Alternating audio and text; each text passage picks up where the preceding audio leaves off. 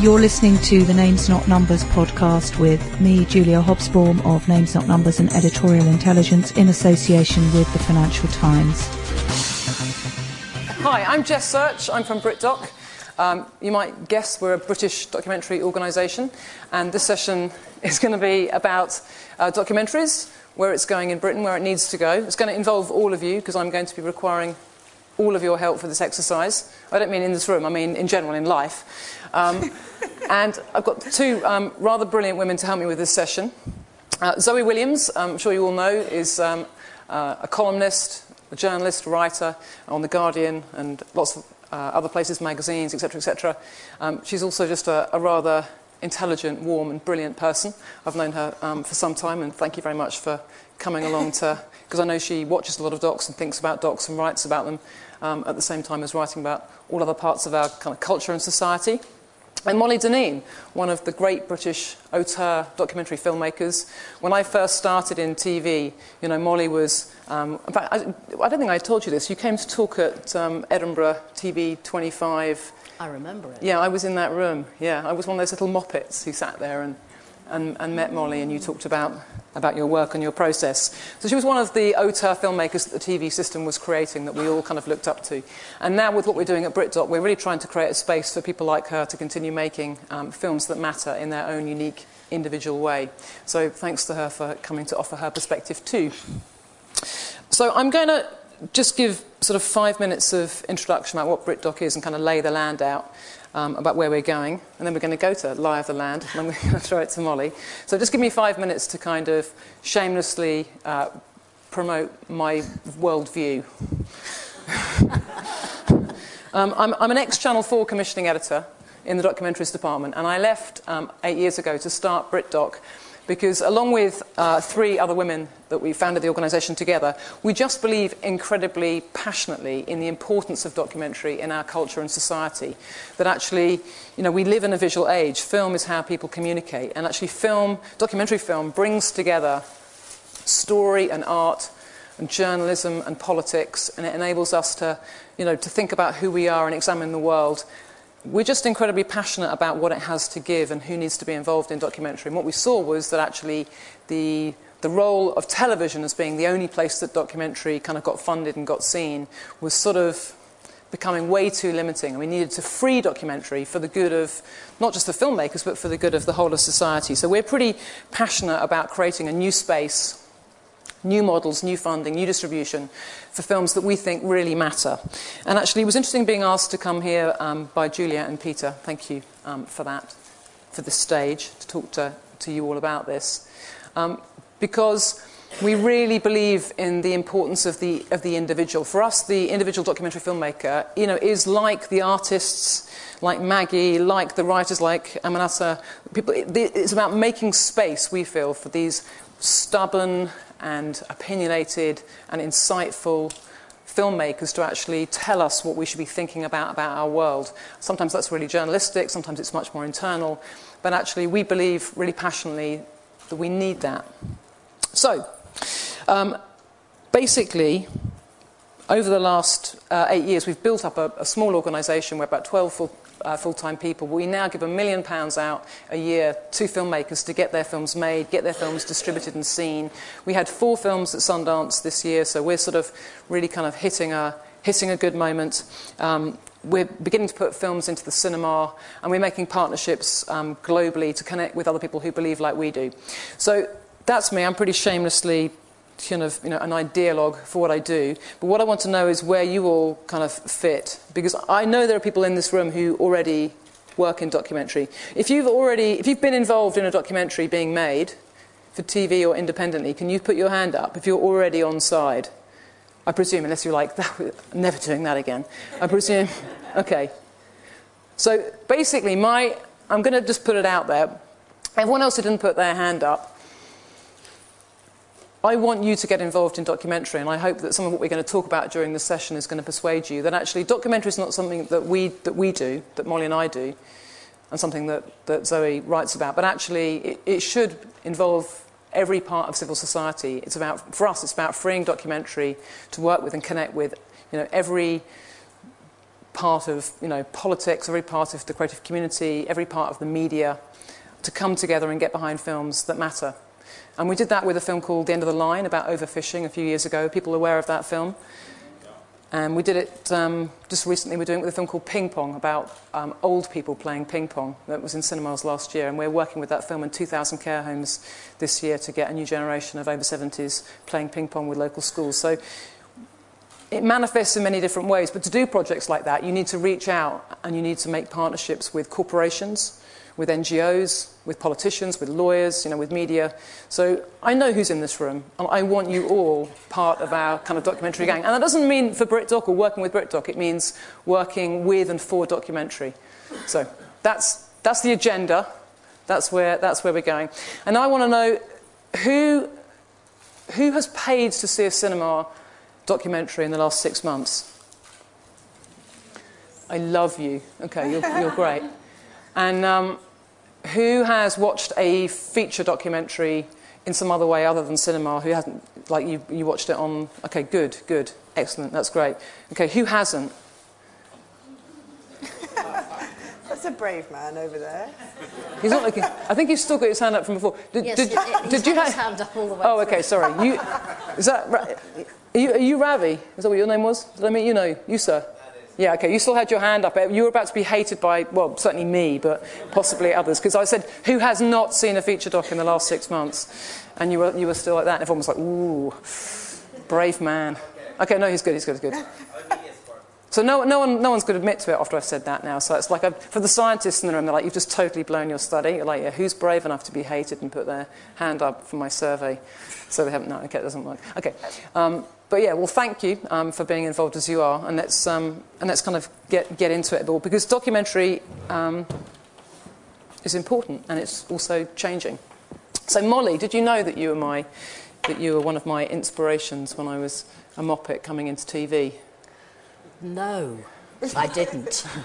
Um, but I was the I was very interested in what you told me about the change in television because I've always made documentaries for telly. I've never done one for cinema. I'd love to, but I haven't. And I'm also thrilled at the idea of television because of the fact that the film comes into your domestic space. You have to make no effort, it just is there. And there's more of a chance, which for me is the sort of the um, inspiration to make them. There's more of a chance that people who don't give a damn about that topic will stumble over it and think, oh, okay, and then start watching it, which just makes it. Um, well, it means you're not preaching to the converted. Because the only sad thing about television slightly wiping its hands of documentaries or going into factual entertainment is the fact that um, it's no longer coming into people's houses. People will choose to go and see a film they already know they want to see. So um, Jess tells me that the film I was going to show a clip of, which is called The Lie of the Land, which went out on Channel 4 in 2007, hmm um, probably wouldn't get commissioned anymore because at that time there was still a big separation between commissioning and advertising or sales. And the problem with my film was it was very bad for food advertisers because it was a direct hit or my, my discovery about something happening in the food industry. So the film was ostensibly about the hunting ban, but really ended up being very much about what happens in meat production. And what, tell, say what you said to me, in fact, that the change that had happened since then. Yeah, I mean, obviously, I left Channel 4 quite a long time ago. But what, what was happening when I was there was, in a way, may, probably doesn't come as a surprise to many people in the room because it reflects, you know, lots of kind of global global trends in media. But there used to be a firewall between editorial and sales. So, you know, the commissioning editors would, would decide, you know, what to put on the channel, you know, for all the reasons that they're thinking about. And then ad sales team would go off and figure out how they're going to fulfill, you know, the right number of 18 to 24, you know, whatever, for the different um, advertisers. And it was very much a kind of separated, a separated thing. And after I'd left the channel, we'd already started BritDoc, I was chatting one day on the stairs of Channel 4 on the way in for a meeting with the, the then head of ad sales. And, uh, and I was explaining to him more what we were doing. And I was saying, if you work with feature docs like Super Size Me, you know, you can have much more social effect because you can have it at the cinema, then, then on to, oh, he said Super Size Me, yeah, we showed that. Of course, we wouldn't show that now. We took a big hit on that from McDonald's. and he said it sort of without any, you know, sense that that was a, a significant, you know, that was a, that was a kind of a, a, thing of significance. And it was just sort of that, that moment when you realised that this is what the modern media has to do. It has to kind of lock its commercial and editorial together in a way that actually, you know, is really, is really problematic if you believe in a truly independent media that takes on and has a poke at, has a poke at people. But then actually, what about Hugh Fearnley-Whittingstall and Jamie Oliver, both of whom have conducted TV campaigns hanging on factual. Yeah. Um, Partly in partnership with Sainsbury's. Well, exactly. Yeah. It's, always, it's, it's, very, um, it's very. I always feel that they're somewhat compromised. you know, because yeah. I, I think it's just an impossible position to say, you know, I'm really against factory farming, but I will be the face of Sainsbury's. Yeah, I and agree. yet they never, they never, you never get that. You never get a sense of that from them that they see any kind of weirdness yeah. in the position. Um, and I've interviewed Jamie Oliver a few times. I'm always, you, you always kind of ask, don't you see any kind of conflict of interest? And he's like, no, no, mate, no. But have you seen that line crossed yet in newspapers where effectively the head of ad sales might say, oh dear, put that on the front page? Oh, don't think so. It's very much, it's really interesting actually with, with the printed with printed media that it filters through from beauty, right? So at one end is beauty and the other end is news. News, if they even saw an advert or if anybody mentioned the advert opposite their news, they would faint. Somebody would have to yeah. revive them with lavender. Um, and beauty, if you say any, if you write about beauty, if you say anything at all that isn't what a wonderful product it is, you're on, you're blacklisted immediately.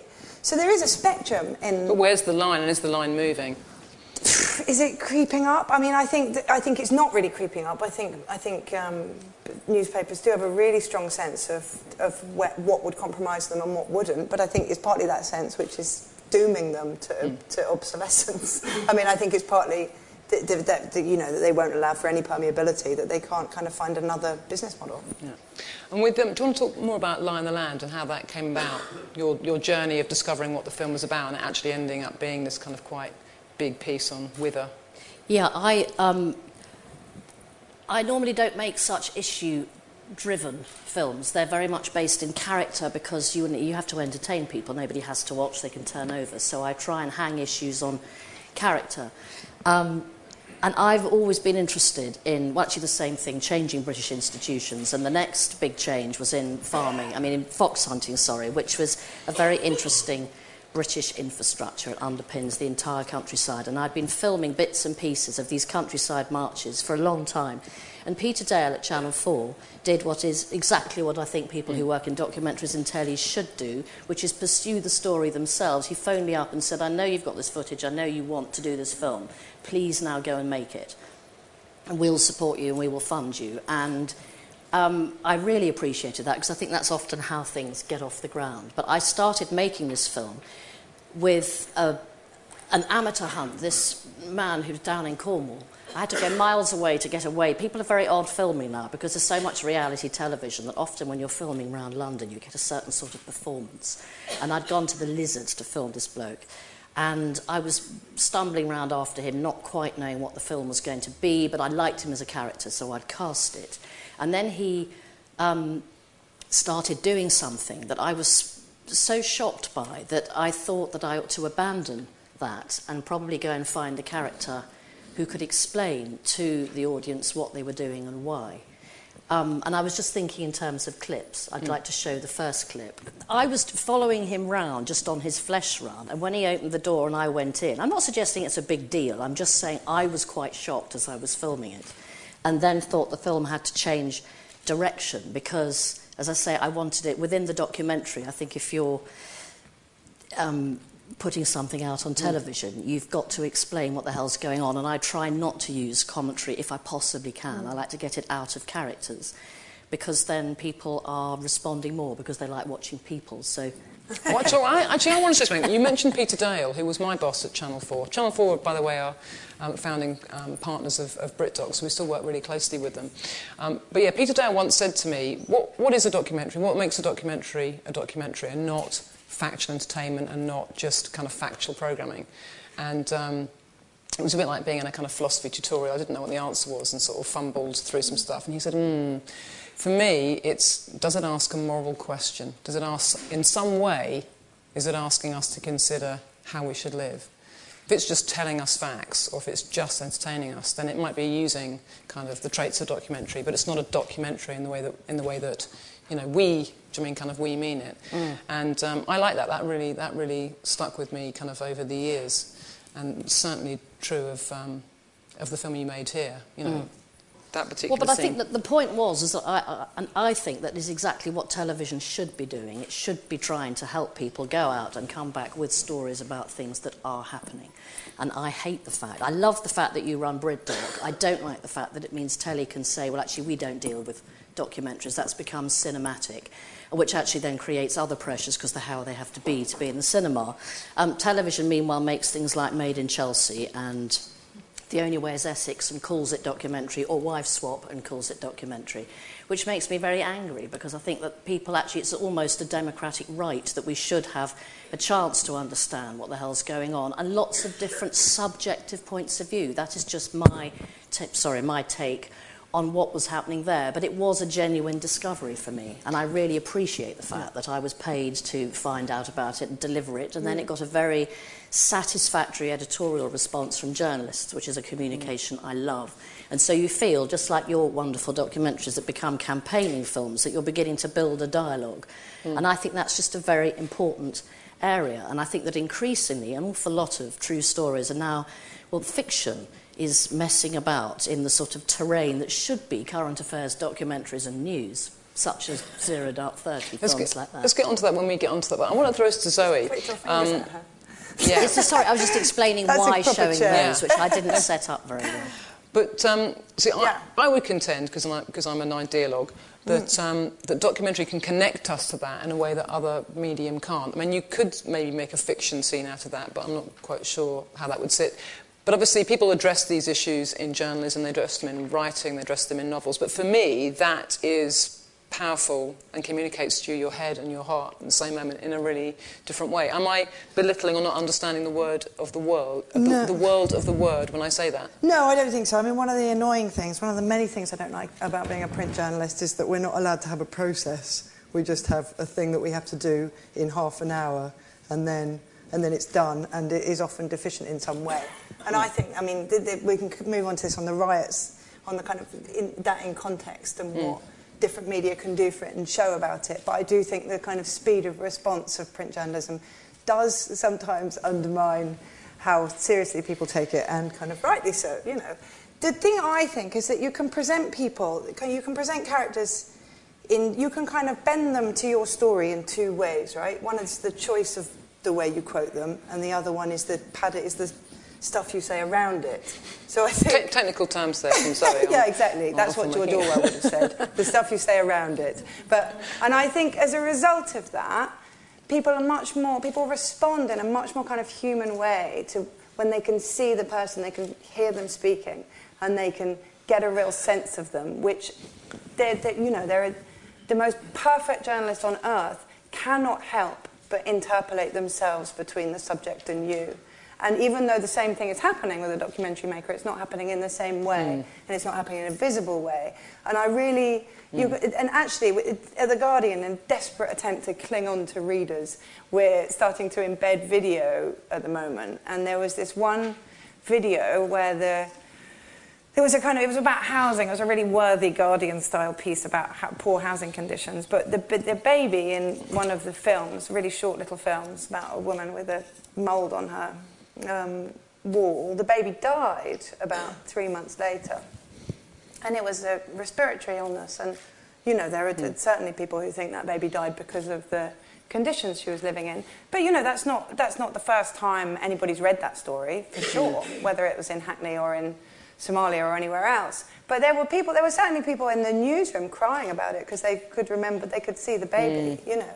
And that, is some, that says something really important when, you know, even the people writing the story take the film more seriously than the writing. um, yeah, well, it's a good symbiotic relationship, isn't it, as you were saying, Molly, because mm. you make a great film and what you want then is press to pick it up and amplify it in different ways. And, and yeah. also and also these days people can watch things on catch up so because Lie of the Land went out before you know 4OD so you get that nice thing now where you know you make a you know you make a film people read about it and then they go back and find the film. Mm. So, yeah, so there's nothing like lots of people watching something at the same time because of the discussion.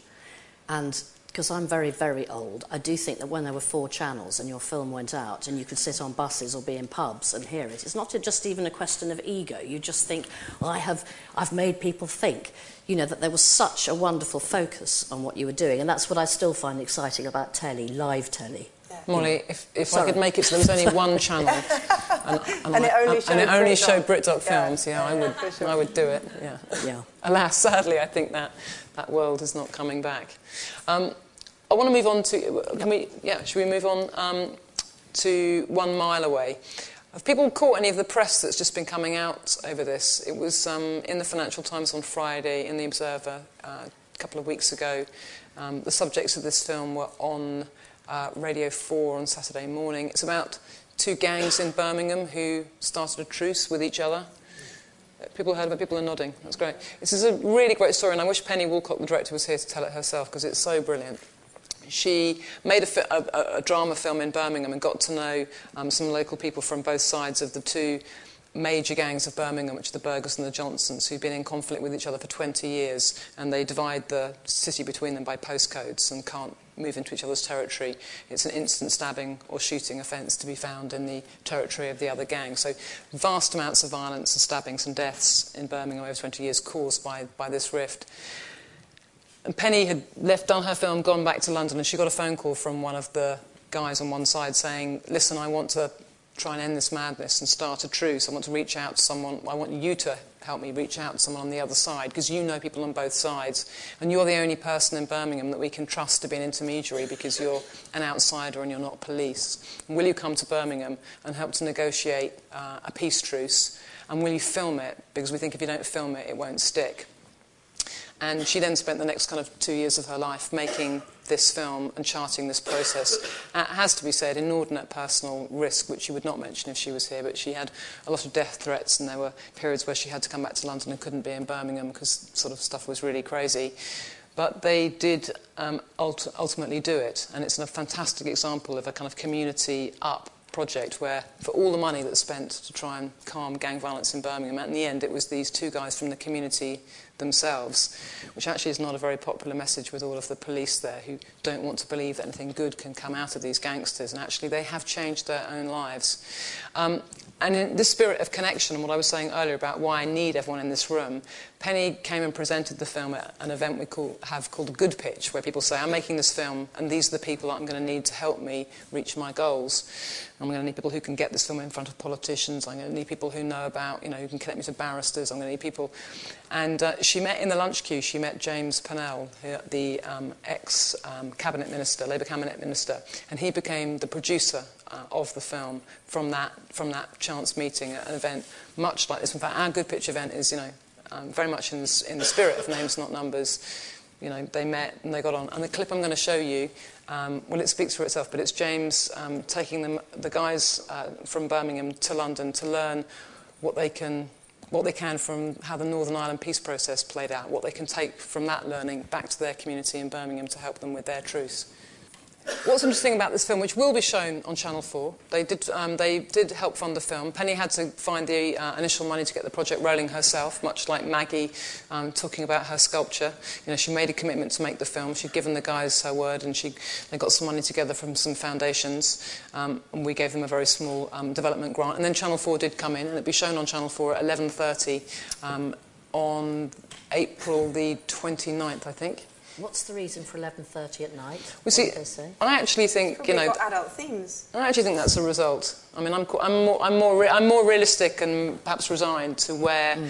television is and why it's there. I mean, I actually think 11.30 at, at night is actually, is actually a, a very good result. But my what I, what I, want to say with this film is that actually the Channel 4 screening is the least important thing this film will do. And for me, this is the new model kind of of documentary mm, uh, mm. in the world. Because you look at a film like this, which describes you know, this really uh, important process, and you think, who needs to see this film? Who should see this film? And then you design a, uh, you know, you design a process around how do you reach those particular people. So in fact, um, tonight, while we're all, all, here in Aldeburgh, we're all missing the BAFTA premiere of this film, um, an influencer screening at BAFTA where you know, barristers and police and council leaders and, you know, have been invited to come and see the film and meet the guys and kind of hear their story. As we kind of begin to kick off a process of actually making sure this film can do its job in communicating to the communities who rule their lives, you know, in Birmingham, that actually this is a community uh, who need to be respected and who actually can fix their own problems if they're kind of given trust and space. And simultaneously, of course, you'd want this film seen by, by inner city youth who are dealing with these issues of gang um, of gang violence. And the guys from the film that you saw around that table are now all involved in a social. I mean, literally nine months ago, not Dylan actually, I'm on the left, but um, most of the guys who are involved in the social enterprise were, you know, making their living extremely illegally only nine months ago and are now all working in this social enterprise they've started themselves to go into schools and talk to young people about not making the life choices that they made. So our pattern for releasing the film, we're releasing the film ourselves. It's going to be in cinemas for people like everyone who put their hand up, people like you. Um, you can go and see that film in the cinema um, from, I think, next Friday. But obviously, the, the audience that really needs to see the film, this inner city youth audience, are not going to pay to go to a cinema, and we know that. So we have raised money from a foundation, and we have a campaign on Kickstarter, which, um, if you find out more about it and you'd like to get involved, you can actually um, help to support. We get 20,000 from a foundation. We're raising 20,000 from, from people who like the idea of what's going on. And we're pirating the film ourselves. So we're giving the film to street vendors in, in inner cities, in Birmingham, in Manchester, to sell that film cheaply on the street for a pound, two pound in pubs and bars. So it gets into the hands of people who need to see the film. And we're also putting it up on Pirate Bay. And Pirate Bay and the other um, pirate sites are going to actively promote the film um, so that more uh, kind of young people coming to their sites to kind of do what they do there will actually take a free copy of One Mile Away. And we're working with schools, taking the film um, and, the, and the project into schools, and we're also working with prisons to get the film shown into, into prisons. And so, again, it comes down to how do you define, you know, how do you define success? You know, will the day after the film's on Channel 4 The Nation be talking about it? No. Um, will it ever reach um, as big an audience as the lie, in totality, as the Lie of the Land? Possibly not. But will it do something completely you know, extraordinary and transformative through the help of lots of different parts of society who are going to kind of come together to make this possible. Prison reform organisations, you know, we've got mm. barristers helping us. Um, we're working with, you know, schools, charities, film club, you know. So for me, that, this is what the new picture of really exciting success looks like. Who thinks that's exciting? Are you with me? It's really exciting, no? I saw somebody over there who didn't. Okay, who doesn't think it's exciting? Was it, was it Ravi again? No, he's on in. He's, he's in. Yeah, he's in. Um, so, sorry. Yeah. Oh, is, sorry. is documentary going to replace print medium for journalism? Um, well, yeah, it could. I mean, I was, I was thinking about the other reason I think it's so effective is because you do have this kind of, you do spend a lot of time in the company of the characters you create. So, however much of a creation it is, however much of a fabrication it is, or a fictionalization, you still get, you still, you still feel, and I think this is the reason it often has more impact politically and socially. You feel like the person, like a kind of more of a sense of belonging with the person, and you feel like you know the person better, and it's much more difficult to make judgments about people when you know them at that kind of length. Mm. Whereas if you, you know, you could read an article yeah. about those people and probably, depending on how the article was written, it might even be written sympathetically, but you could still form a negative judgment just having not, having not bought the premise of the article. Whereas I think if you just spend a bit more time with them, then you wouldn't. I think that, that if documentary did take over print journalism, I think something that we should really guard against is kind of believing it to be true because we are used to a, a kind of certain standard of impartiality from um, documentary, and B, a kind of sense that they're not polemical, they just give you the facts and you make up your own mind. And I think that very often documentaries are polemical, um, but they don't, they're not really as upfront about how polemical they're being. Am I allowed to talk about Gaslands? Yeah. Okay. Because we came to blows about this earlier, so I'm hoping to re- reignite that fight for, for all of you. Um, basically, I'm just thinking specifically Who, about who's Gaslands. Seen it? Who's seen Who's seen Gaslands? One person. Right. See me after. Two people. Pint of beer. So, Excellent. It's, um, it's a film about um, fracking and um, unabated and shale gas and basically how it's destroyed huge swathes of America and how people are turning their taps on and gas comes out of them and you can set light to it. so it's quite shocking. But what was, was interesting is that um, it's had a really huge impact on, pol- on public policy, not in America, because they, you know, they're, quite, they're not great at kind of joined up energy policy, but actually in Europe. So in France, there's a moratorium on even prospecting for shale gas, and I think in Holland, you're allowed to prospect, but you're not allowed to do any hydraulic fracturing. So you, you could prospect all you like, but you wouldn't be allowed to actually find it once you'd prospected it, which would be so frustrating. Only the Dutch could deal with it. Um, anyway, the, the, the, film is very, the film is wrong, and we, we, this is what we had an argument about. But um, geologists, geologists insist that, it, that it's, that it's She pulled rank. She's like, oh yeah, my, my, well, my yeah, partner's a geologist. Exactly. So I, I, kind of pulled rank, and then Jess found a geologist just found her own geologist and said, no, look, this geologist disagrees. So let's say that within the geology community, the ground is contested. But beside parking that, because no, we can't adjudicate between loads of geologists who we don't know, apart from my partner who I do know, um, there's a, basically, there's a very specific situation in America, which is why their landscape is destroyed, and that is that if you find energy on your own property, you get the money, whereas all our energy, all ours is owned by the Crown, all France's is owned by the people, by which they mean Parliament, or I don't know what the situation is in the Netherlands, but only in America do you get the energy that you drill down and, do, and, and find. But as a result, if you think there's unabated gas in your, on your land, you'll dr- drill a thousand wells to find it. Because if the guy next door finds it and then goes underneath, you don't get that money. So it's destroyed, what's destroyed the landscape is not the gas itself, but the, the process of finding the gas. And in, if, you know, if we had, I mean, I, I, I'm against, this is, that's, that's my next point. But anyway, in England, how you do it is have one, one well and then drill down and you get all the, all the gas from the whole area, so it wouldn't destroy the landscape. But then you should make a pro-fracking um, documentary. Well, no, but, I, well, no but this is it, is that I'm actually not pro-fracking because I'm, again, I'm, I'm, I'm against using gas. Yeah. So I look at this documentary and I think, great, you've really altered the public terrain with information that is somewhat misleading. so I think, you know. Contested.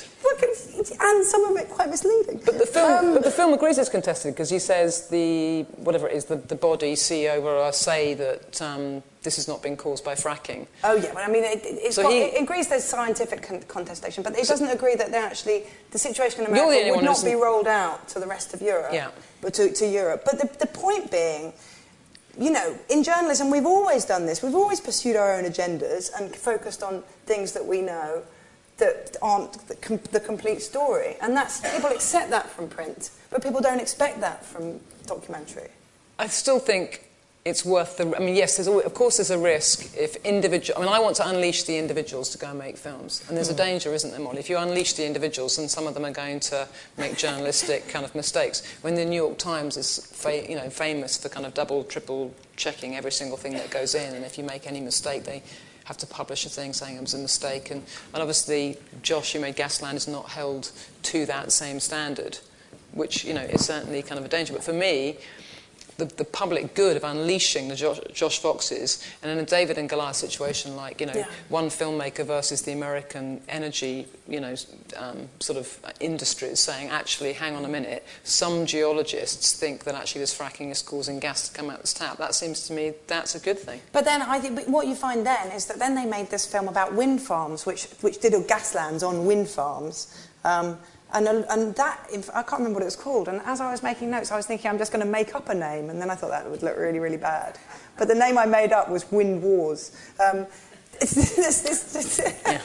We're in Wind Wars. Again, there's a lot of contested ground. And that ground is and here I do feel really aggrieved about it because I'm really pro renewables, and it's like somebody's going to put a lot of money behind discrediting them, then that's going to be problematic for policy going in the long term. But this is Fox Newsification, isn't it? You just flood the territory with loads of information, and nobody knows what's true and what isn't. Yeah. And it's great because loads of individuals are talking, but it would be good to have kind of some standards of public trust. Yeah, no, I agree. You're looking at me so sceptically. No, I was just thinking about how anxious I was when Lie of the Land went out because um, it had taken ages to make and suddenly they stopped shooting calves. And I thought, oh no.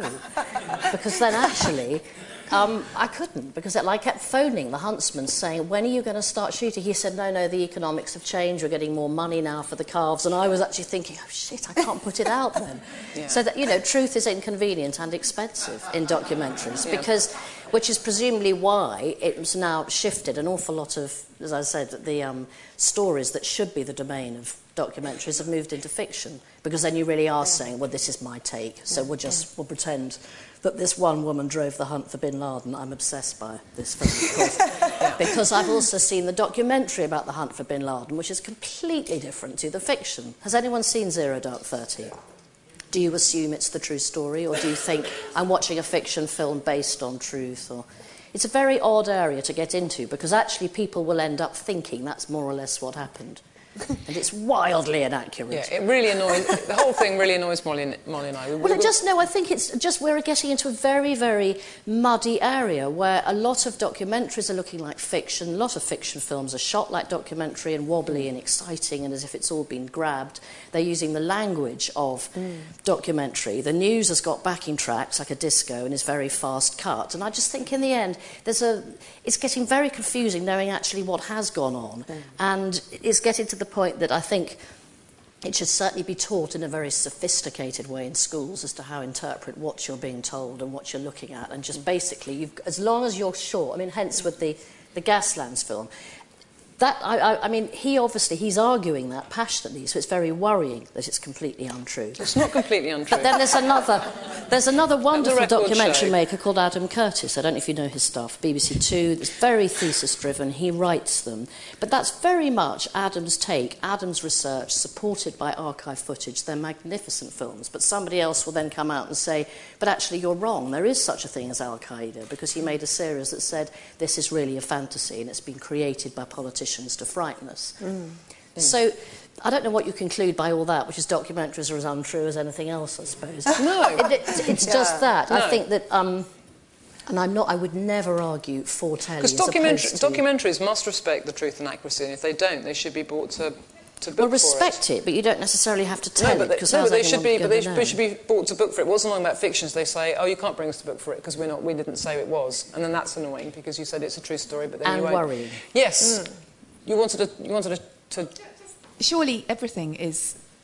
I mean, there is no such thing as objective truth in print journalism, digital journalism, documentary, non-fiction. I mean, anything is only...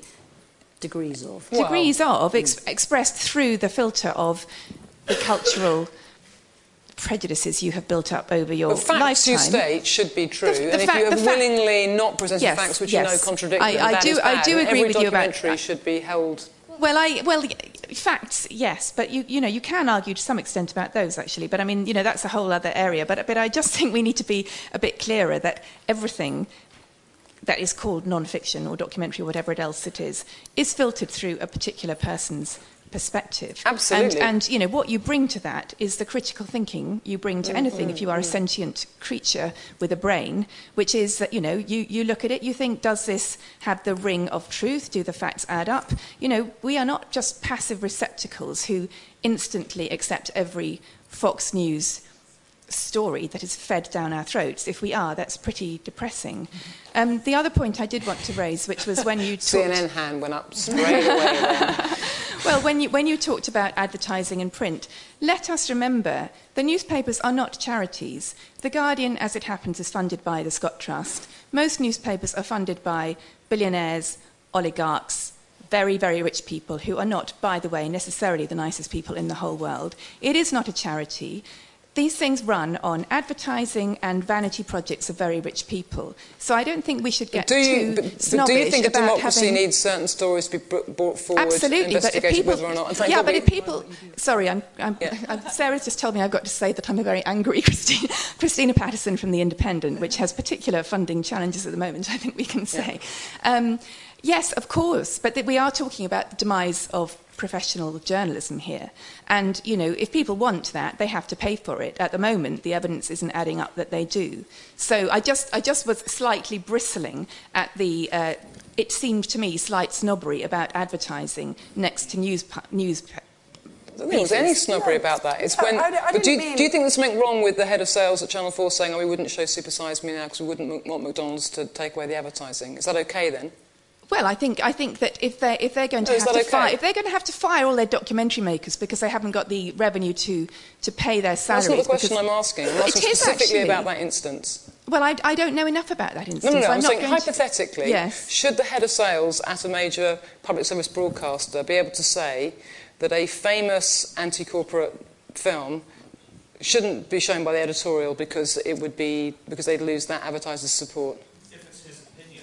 It's an, it, it's, I'm not. I don't. I'm not going to pass a comment on that because I don't know enough about the funding situation. In theory, no, they shouldn't. But all of these things are complex operations in which you balance your revenue, your advertising, and the Totally. salaries That's what we do at. BritDoc. That's exactly the challenge that we took on. We said, how do we get these documentaries funded and to the audiences you know, that are relevant and that, can, and that need to see them for the functioning? Of that? And how do we take that challenge on, given everything that you are saying? Well, No, all I totally agree I tell with you you. what, what I think is really interesting is that you were saying that you make your own, you bring your own critical decision to the table whenever you watch or hear anything.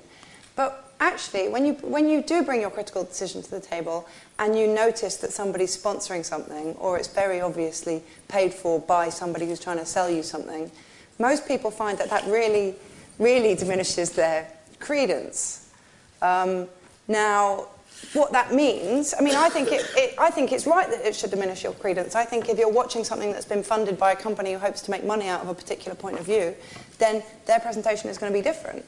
But I don't think it's all, you know, much of a muchness. Newspapers wouldn't exist without oligarchs, ergo, everybody's in the pay of the, of everybody's on their knees to man on. I think there are, you know, important distinctions to be made. Well, I think there are things like, well, I will stop because we'll go on all afternoon, but I think, you know, things like the BBC, obviously, that is essentially tax funded. So that's in a very, very luxurious position, and you're not going to get, you know, very offensive ads for whatever next to, to something. But I think the rest of the, the rest of the picture is quite complex, and I think we have to bear in Who mind wants to the go next? financial Thank, thank you, thank you. Who wants to, who wants to go next? Uh, perhaps, uh, are you, so- are you two together, though? Uh, no, well, Because, you know, only, There's a whole only, other room only, there. only in the sense of juxtaposition. are you, are you going to disagree with her? uh, no, I'm going to ask a different question. Okay. Okay. Uh, if that's, Did, I'm not did- gonna, did anyone want to respond, though, to, to, the, to those well, particular can, comments? 'Cause can, I, can I wanted to- just? I, I'm not going to totally shift the ground. I just want to say because I want to go back to, to what this started with, which is the question of the difference between um, print journalism and visual documentary, and the position that I understood um, some of you to be taking that that there is um, that that somehow, and this is what we were both starting to get uh, um, to, to be questioning, and I would just put it slightly differently and ask it in a different way, which is to say that these are no, but this is important. Don't don't laugh. Um, No, so you have had the mic for ages, behind you, you can't see. There were like a thousand people who are waiting for the mic. So I just happen to be sitting next to her. I don't know. Anyway, um, I'm happy to, to concede the mic to somebody else. I'm just not sure why it's objectionable that I happen to be sitting next to her, but that's okay. No, because no, no, no, no. Be, please, no. You're, you're in that far. Go, get, get, go, Ah, this has get, got really go, eggy. go through. Well, the, the, the question was about authorship, and the question is why, why, we're, why we seem to be positing, and um it's not aggressive, I'm, I'm curious, why we seem to be positing that a visual nonfiction narrative, that, that an audience presumes that a visual nonfiction narrative is less authored than a print nonfiction narrative. And it goes back to Zoe's point that you just made a second ago about the sophistication of the presentation of that. I was thinking when you were talking about documentaries about Dinesh D'Souza's Obama 2016 documentary, which is an unbelievably, you know, propagandistic and therefore unbelievably, uh, um, uh, you know, skeptic-inducing, if that's, Yeah. you know, you know what I mean. Um, it has, ab- it had no credibility except for the people who already wanted to believe it, which Yeah, is yeah, a, you know, which is another problem. So I, get, I just was wanting to take issue with the notion that there, that seemed to be developing that somehow documentary film is objective in a way that, that writers of print uh, uh, are not, and that's Oh, to we say that it's all. that. That it's, but thought that seemed to I, be I where really this was went going. on about being very subjective. Yeah. Very, very, very Let's take some subjective. more. Let's take some more views because everyone wants to speak. So let's let's let's let's hear from the room a bit, and then we can synthesise and Okay, respond. okay, yeah. Go. Can I, can I just ask a quick question? The idea of a documentary is having a social good, asking a moral Oh, yeah, question. moral question. Some of the great documentaries don't do that. They just tell beautiful stories. For Which instance, Man them. on Wire. Yeah, yeah. What is the moral question in Man on Wire? I, oh my God, Man on Wire. The bit where he comes down off the tower and he's arrested, and the journalist is saying to him, "Why did you do it? Why?" And, then, and he turns and he says, "You asked me why. Like you don't understand what is beauty in That's the a, world." that to me is not a moral question. To me, the ah. question, the, the central driver of that film is characters and a beautiful thing about it's a, a story about How obsession. we live. What are our values? For me, I mean, I mean, I think maybe I think. I think, I, think, I think maybe you think I mean moral in a very, very narrow way. Oh, I Oh, mean, yeah, I mean moral yeah. in a kind of like, what are our values in society? And he says, I've given your city this act of unspeakable beauty, and you ask me why I did it. Yeah, like, we're, yeah. not, we're not speaking in the same set of societal values. So for me, that, for me, that is embraced within a moral That's, that, question. yeah, that, there is an important distinction, though, isn't it, between crusading, a kind of social crusade, and a moral, and a kind of Yeah. moral universe. Okay, great. Oh, oh Okay, wow! I feel the like I've got an Front, A. keep Yeah, let's. Yeah, let's, let's have can we get the mic here. down here? Because this guy's been desperate to speak for doesn't he? Whoever's got the mic and is ready to go, go. Oh, Kate. Well, I'm Kate Maltby, by the way. Um, I'm glad we can now agree, maybe, that all documentaries are in fact authored and shaped, and that's okay. But I was fascinated um, that the people in One Mile Away, I think it's called, had come to you and asked to be the subject of a documentary, and they had political, personal reasons for doing that. But generally, are you finding now that there are documentaries that are led by the subject more than in the past. I mean, Molly spoke brilliantly yesterday about being asked to do a political party broadcast, which is in some ways very difficult, different, sorry, from the hunt where you pursued very much Totally something that came came from you. I was also waiting for the pitch from Jess. Um, ever since I saw the crowdfunding thing. Yeah. Um, were, are you still crowdfunding? Yes. Don't, don't you want to ask us for money? Can I I, give you some? you I'd money, love yeah. to. If you like the sound Um, of One Mile Away, please join our Kickstarter campaign. And um, did that that sense of crowdfunding change the sense of authorship and ownership as well? This is on the campaign to get the film into, into prisons and schools and inner cities, so it's not on the making of the film. But, but crowdfunding is great, yeah. And, and will be a really important. I mean, I think you know, for journalism as well, crowdfunding is going to become more important for investigative, you know, like big pieces of investigative work where people actually chip in. Mm. Yeah, you that's know, already happening. Hundreds of people chip Fact. in to actually create. Full Fact is crowdfunded. Who's the mic? Who's I've next? got, there, I've, it's there. I've got the mic. I've got the mic here. got one. The- oh no. Hello. I think you should. Oh no. Okay. Okay, look, my name's Rick Stroud, and I have made documentary films and dramas. I just wonder where, what the role of the BBC is at the moment, because it's not constrained by advertising. It's, in, it's a public. It is a pure public service broadcaster. It's entitled to make to set standards in the world, and if necessary, to make a documentary film for one person that costs half a million quid. I mean, it's, it's, theoretically, it should be able to do that. And I wonder what its stance is uh, regards you and BritDoc and your uh, your philosophy. Yeah, I mean, we've always been partnered with Channel 4 because I'm ex-Channel 4. And, you know, I also think it's really important that we have two public service broadcasters. I'm a big, you know, believer in, in Channel 4. But I love the BBC. I mean, I'm the BBC's biggest fan. I absolutely, you know, the, I'm so proud to live in a country where we have the BBC. And the more I travel, the prouder I get. And, of course, James has gone to the BBC now, so maybe that will also um, deepen their willingness to do independent documentaries. I mean, they have Storyville, of They, they should do more, I think. Yeah, Yeah. well, I was just about to ask Molly because she was going like this. Do you think the BBC is doing enough? Well, I, I've always worked for them, but I had to stop when I did the Geri Halliwell film because she had 50% editorial control, which wasn't a problem because I always uh, clear the films with people before they go out. But it was, thankfully, a problem for the BBC who said they couldn't take it. So I'm very out of touch with them because since then, because Channel 4 pay more and give you massive freedom, um, I've made my last three films for them. So I don't know. Because I, th- I mean, my sense of it from the outside is just that the BBC seems to hold itself to kind of the. It holds itself to the standards of non-public service broadcasters, even though it doesn't have to. I don't know if you agree with that. Yeah. So it's kind of a bit of a I'm waste. dying Of, to know what this guy... Yeah, um, sorry. Okay, okay, okay. I'm Bill Emmott. I've spent a career in print journalism at The Economist, and now I've made a documentary, uh, or rather, I've presented and financed a documentary that has been made by an Italian journalist.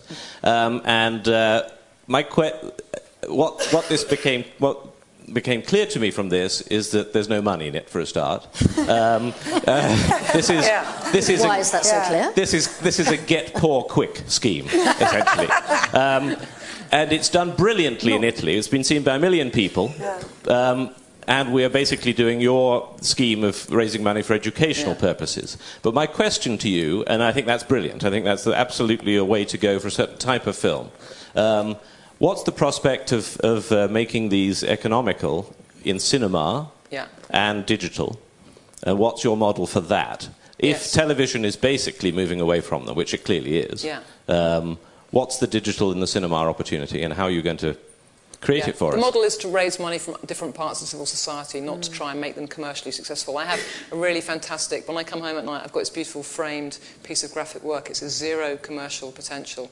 And it always just reminds me, you know, I mean, one mile away will make absolutely, it ha- it has zero commercial potential. It No, I can see it with that, So but- it's but- really about who has a vested interest in getting this kind of work made and seen and who can become partners and investors in that work. And, and crowdfunding, I mean, Kickstarter, you guys, I mean, people know about Kickstarter, right? Yeah. It is raising millions and millions and millions and millions of dollars for independent creative work. So, I mean, it's not the entire answer yet to the um, reduction in public service broadcasting, but fa- we, we work with foundations all around the world. We present to foundations all the time, and they say we don't fund media because that should be paid for by the BBC. And we say you're going to have to fund media if you want there to be media that matters. And actually, we're seeing more and more foundations. We've had initial grants from, you know, Esmée Fairbairn, Sigrid Rausing, Oak Foundation. You know that they had to move into this space. So, and corporates, we work with corporations where we there's a good fit and a clean fit between. You know, but yeah, that's exactly what we're doing. Is trying to figure out the new model. I think those really, brilliant, I love but your Michael- Get Poor Quick scheme. I'm going to use that in my meetings with filmmakers. Quite. I mean, Michael Moore makes, makes films that are successful in, doc, in cinemas. Inside Job was brilliantly successful. Jiro Dreams of Sushi was brilliantly successful in America. Yeah. Why aren't they successful in Britain? What is it that we can do to persuade cinemas and digital distribution to make them successful? That's my question. Well, so I think it will happen slowly, won't it? We've Yeah. just had I this think it's- I massive think we're moving from one model, yeah. television documentary. I think it's the shift. Yeah. Yeah. With, with Hello? Can I, I don't know if this is on, but I have a loud voice. Uh, I want to rise, I'm David Fenton, uh, briefly in defense of Gasland, which is uh, the victim of a very insidious fossil fuel industry propaganda campaign. Don't fall for that. That's a very accurate film, and Gasland 2 is coming out on HBO this summer, and HBO is thrilled with it, and it's quite a very important piece of journalism. There is a uh, People are drinking the Kool Aid on fracking. The wells leak, they can't be fixed. More and more of them leak over time. The methane that lit on fire, that never happened before these wells were driven, uh, uh, drilled across the street from the houses. This is a giant propaganda backlash. Don't be fooled by it. to be, to be And fair yet, though, Zoe Zoe's- has to respond. Well, Yeah. no, my point, well, my, my main point, because I knew that this is such contested ground, was that the American situation is no reason to ban it in France and Holland. The, the, the way that it looks in America is no way what it would look like in Europe. Okay. The We- we concrete have to take leaks wherever it is. Um, can I show my last clip to go out on? This is um, Dirty Wars. We had it at Sundance. It's a film about Obama's. Ex- Sorry, did you? good? No, I- no, I'm I- completely yeah. finished. Um, I was just making a about face. Obama's massive extension of covert warfare and use of drones, and it's coming out in American. IFC have bought it. It's going to be in 50 cities, and with a big campaign um, to try and rein in the appalling behaviour of the Obama administration. And I leave you with this amazing clip. Please look out for this film. It speaks for itself. Actually, it's beautiful. But you're just leaving us. You're just him. going. I'm just getting out the What are way. we gonna Yeah, and I'm leaving the house. And now I'm going to the bar. Please thank my panelists. Thank yourselves for being so animated and brilliant. That was the Names Not Numbers podcast. There are many more on namesnotnumbers.com. Thank you for listening.